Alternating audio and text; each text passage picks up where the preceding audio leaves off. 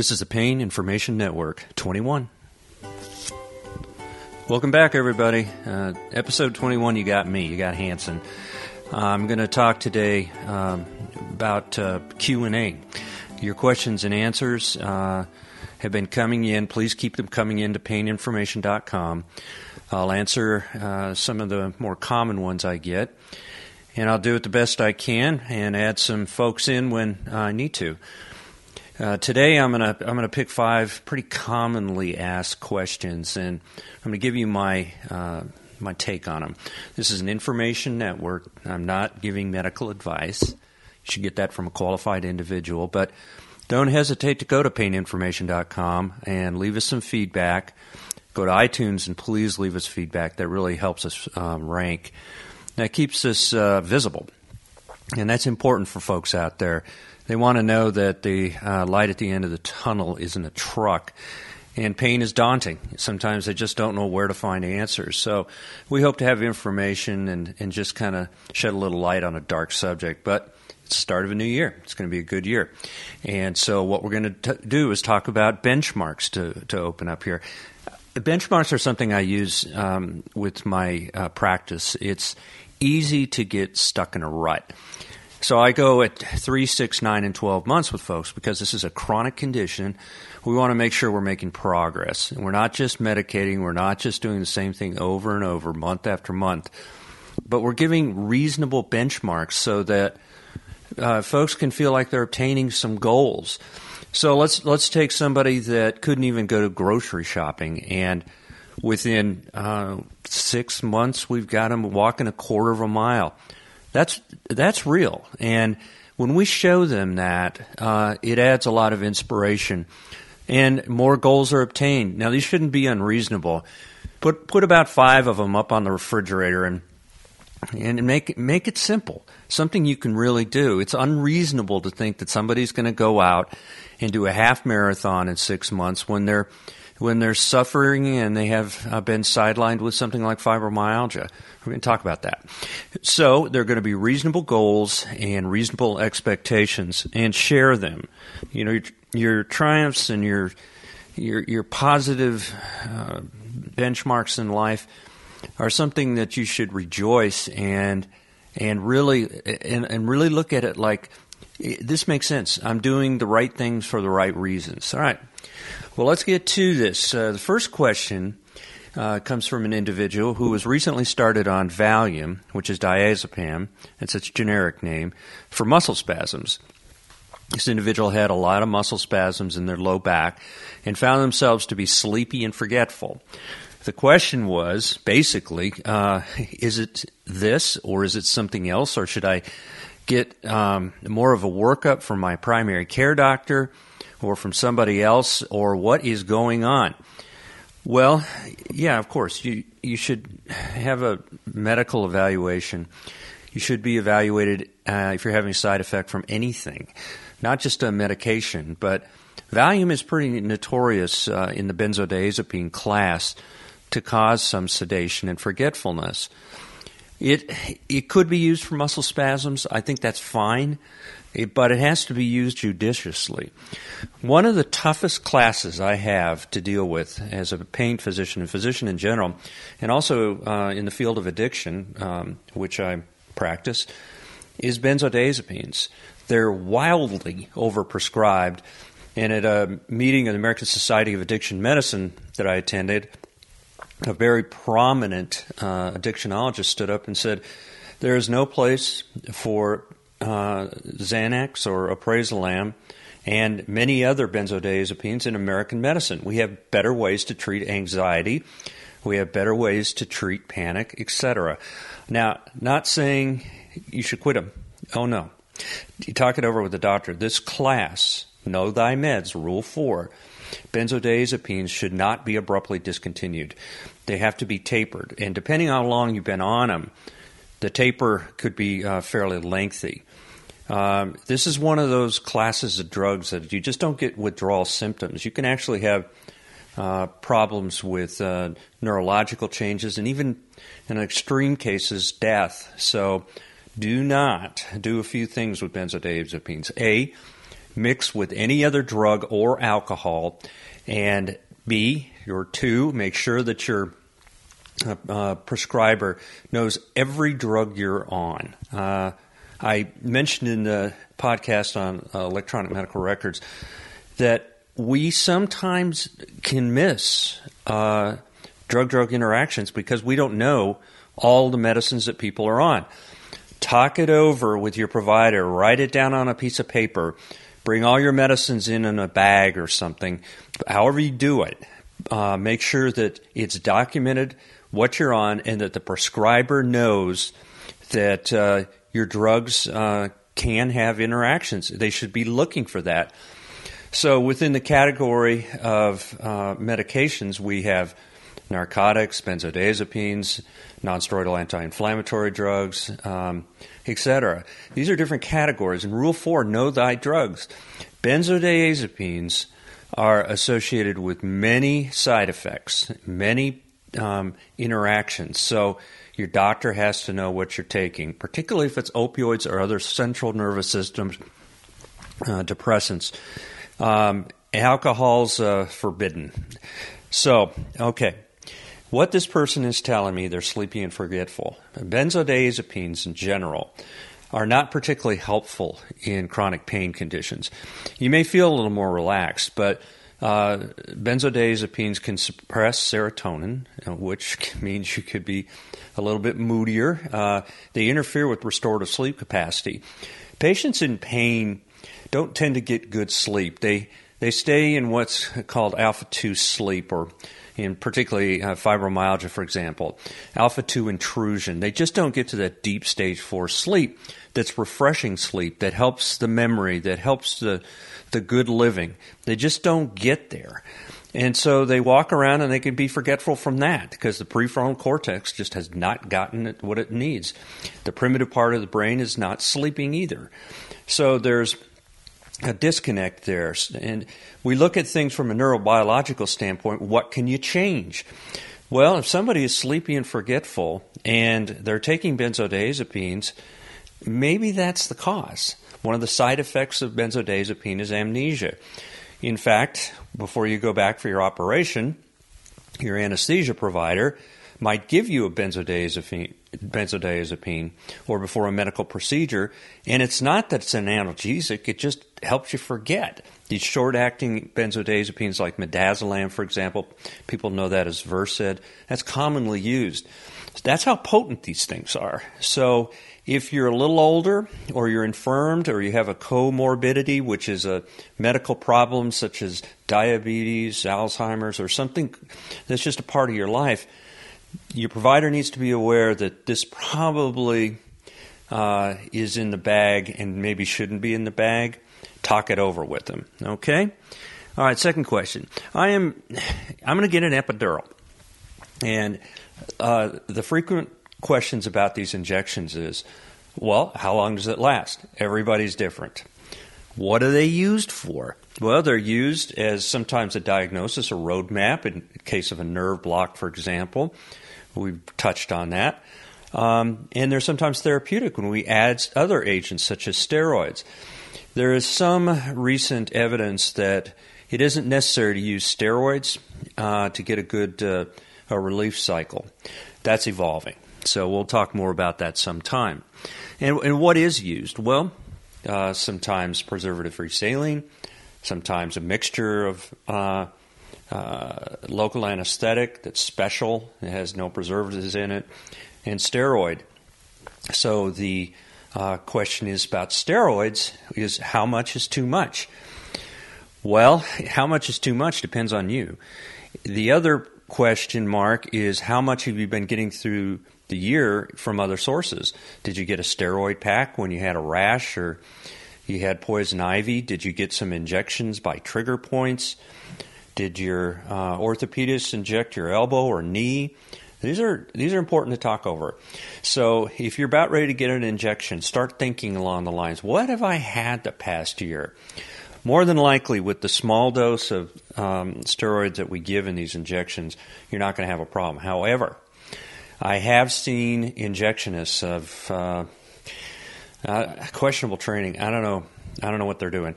They use incredible amounts of steroids that I wouldn't get close to. Here come the side effects. Side effects from steroids. Um, we're going to uh, talk about that. It's beyond the scope of this question, but briefly, if you have too many steroids, you can have bone problems, you can have weight shifts, you can have uh, skin changes. You can go top to bottom. Uh, the steroids are uh, ubiquitous throughout uh, the human body, and therefore they have changes uh, throughout the human body that can be profound. But once again, the amount of steroid that we give in these injections is pretty small. It's generally not a problem.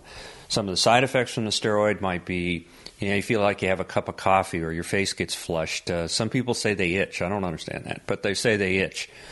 And uh, uh, once again, you know, it's individualized. But talk to whoever's going to do the injection about how much steroids you've had that year. It may make a difference. All right, what's the problems you can get with these injections? Well, of course, you have to rattle it off. Bleeding, infection, nerve damage, stroke, seizure, death. You know, you can name all these things. That's, that sounds horrific. That sounds horrible. But that's not common.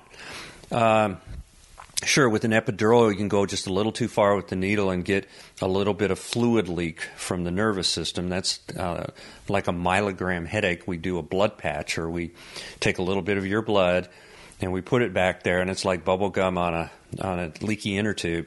It it stops the leak. It's pretty dramatic, but um, if you do get an epidural and you get headaches, particularly when you're uh, rising from a supine position or flat position it's up above your eye and it just feels funny. Um, let let your people know. Let the folks know that uh, did the injection. Uh, if you have fevers or you have um, problems with saddle anesthesia, or when you sit down and it's pretty numb and, and you're you're losing a little bladder control, bowel bladder control, you're having problems uh, with your legs, are getting weak or something like that. Uh, that's uh, more serious, and that's uh, probably uh, something you should take uh, very seriously with the uh, fairly emergent phone call. So those things can happen pretty rare when you're using X-ray, doing these injections. Um, it's uh, a, a, pretty minimal risk. So, um, you know, the good side is these injections really help. The downside is, as with any procedure in medicine, uh, we're putting uh, needles where God never meant needles to go, so there can be problems, but it's very, very unlikely. So it's a good conversation to have with your injectionist. It's called informed consent. Uh, the injectionist uh, has an obligation to educate the unknowing.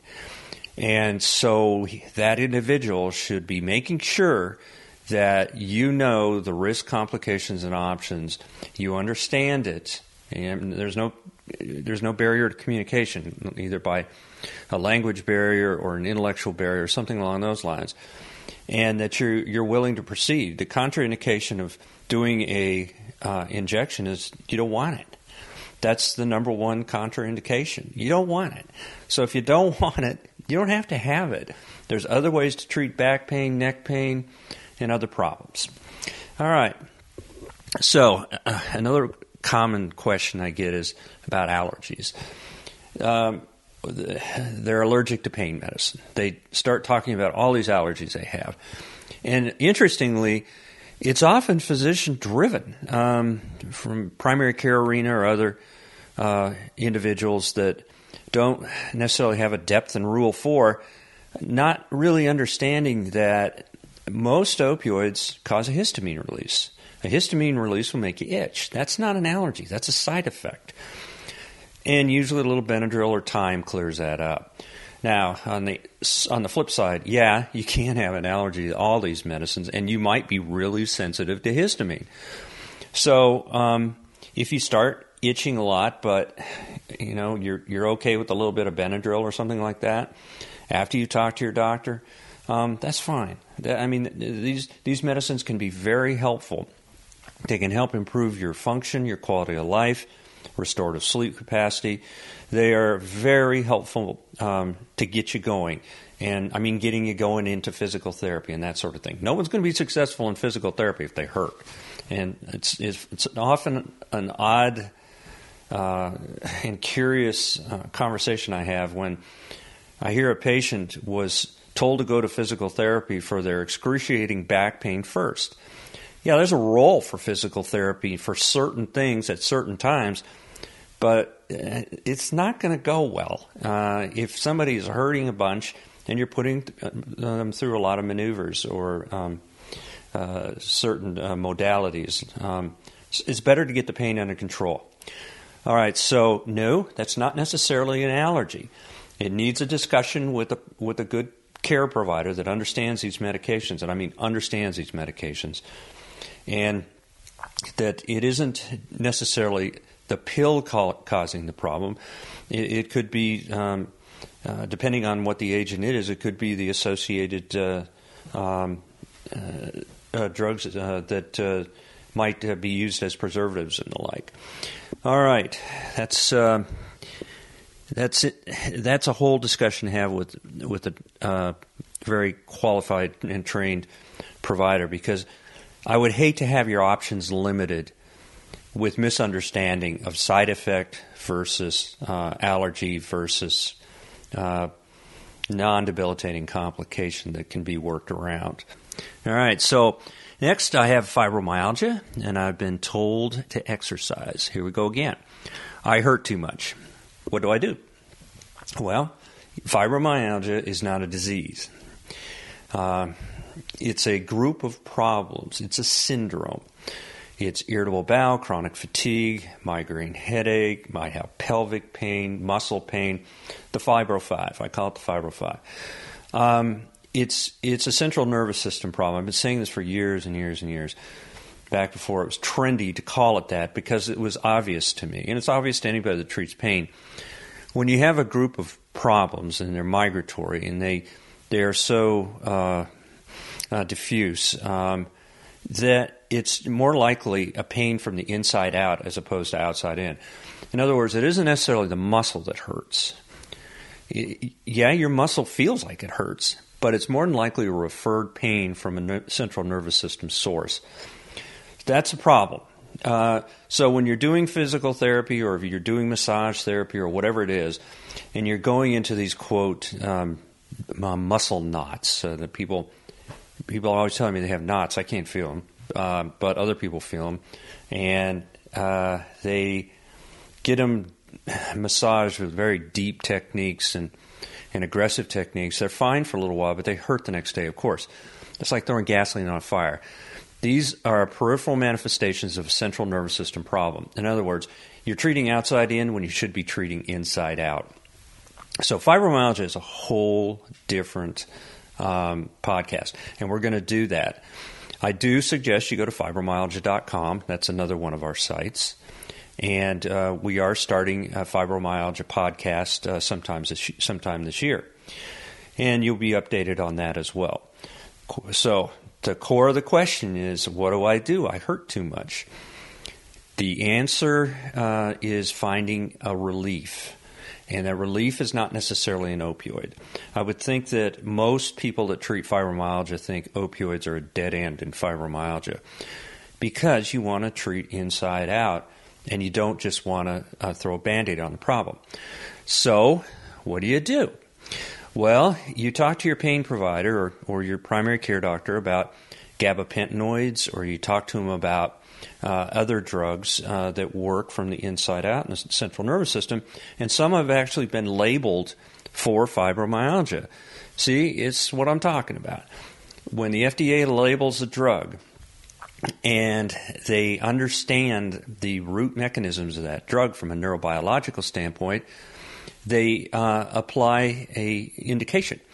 So duloxetine, that's another one, uh, and uh, pregabalin or Lyrica, that's another one, uh, and the other gabapentinoid that's been used uh, uh, for years is gabapentin, or otherwise known as Neurontin, or the newer one, uh, Gralise, which is a pharmacokinetically long-acting agent, a 24-hour agent, um, a very good alternative. Um, it, well, you're working it from the inside out. Um, so, let's let's get some of that pain under control. Uh, let's uh, try with range of motion activities. Some people think that um, stre- stretching and uh, uh, some light massage or maybe some uh, help with the stretching really really works. Some people like heat. I think uh, you can get in a little bit of trouble with the heating pad. you can actually see mottling skin in the low back. We see that a lot. So watch the use of heating pads. Some people have tried topical medicines. I'm not real sold on that. Um, might work, um, but really thinking from inside out. It's not necessarily opioids. We have other options, and they're FDA approved. All right. Disclaimer um, I do a little bit of work with the uh, company that makes um, uh, uh, Gralise. That's called Depomed, but I believe in the drug.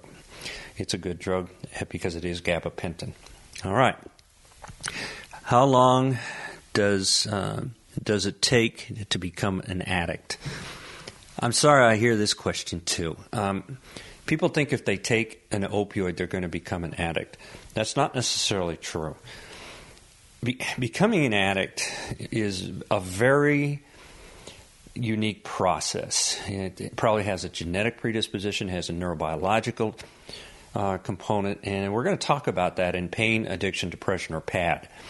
That's going to be a podcast. Um, so where I'm going to link pain, addiction, and depression. They're all the same thing. Neurobiologically, your brain doesn't think any differently uh, within one um, described state or another. Uh, so you're not necessarily going to become an addict, but what you could become is dependent on the medicine over time if you take an opioid at a fairly robust dose, um, you talk that over with your provider, and you take it regularly. You shouldn't stop it abruptly. You should be weaned away. And that's generally not a problem. Um, you shouldn't worry about it becoming an addict. If you're using these medications appropriately under the watchful eye of an appropriately trained uh, care provider, you're going to be okay you're going to become maybe dependent. You're going to become maybe a little tolerant of them, requiring a little bit more of a dose over time. But you're not going to be, become an addict. An addict, pretty much by definition, is somebody uses the drug uh, despite they know they, they, know it's going to harm them. They're just going to use the drug. Why does a heroin addict uh, inject with a dirty needle? Um, it, it's because they're thinking on emotion and not logic. We tend to think on logic. Your care provider does as well. So they'll be watching for side effects, misuse, abuse, and we hope not a, a diversion, but it does happen.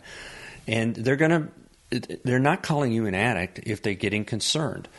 What they're doing is they're uh, doing their job and they understand Rule 4, they understand these medications. Um, and uh, that's a whole that's a whole another podcast that I have a lot of fun talking about pain, addiction, and depression. Okay, well, uh, I think that pretty much uh, wraps up these five questions. We talked talked a little bit on the surface here. Uh, we're going to go into much more um, depth on fibromyalgia, pain, addiction, and depression, and in follow up uh, episodes. So get us some more questions, and we'll get them. Uh, uh, we'll get the information to you as best we can present it. And um, let's make this a good new year.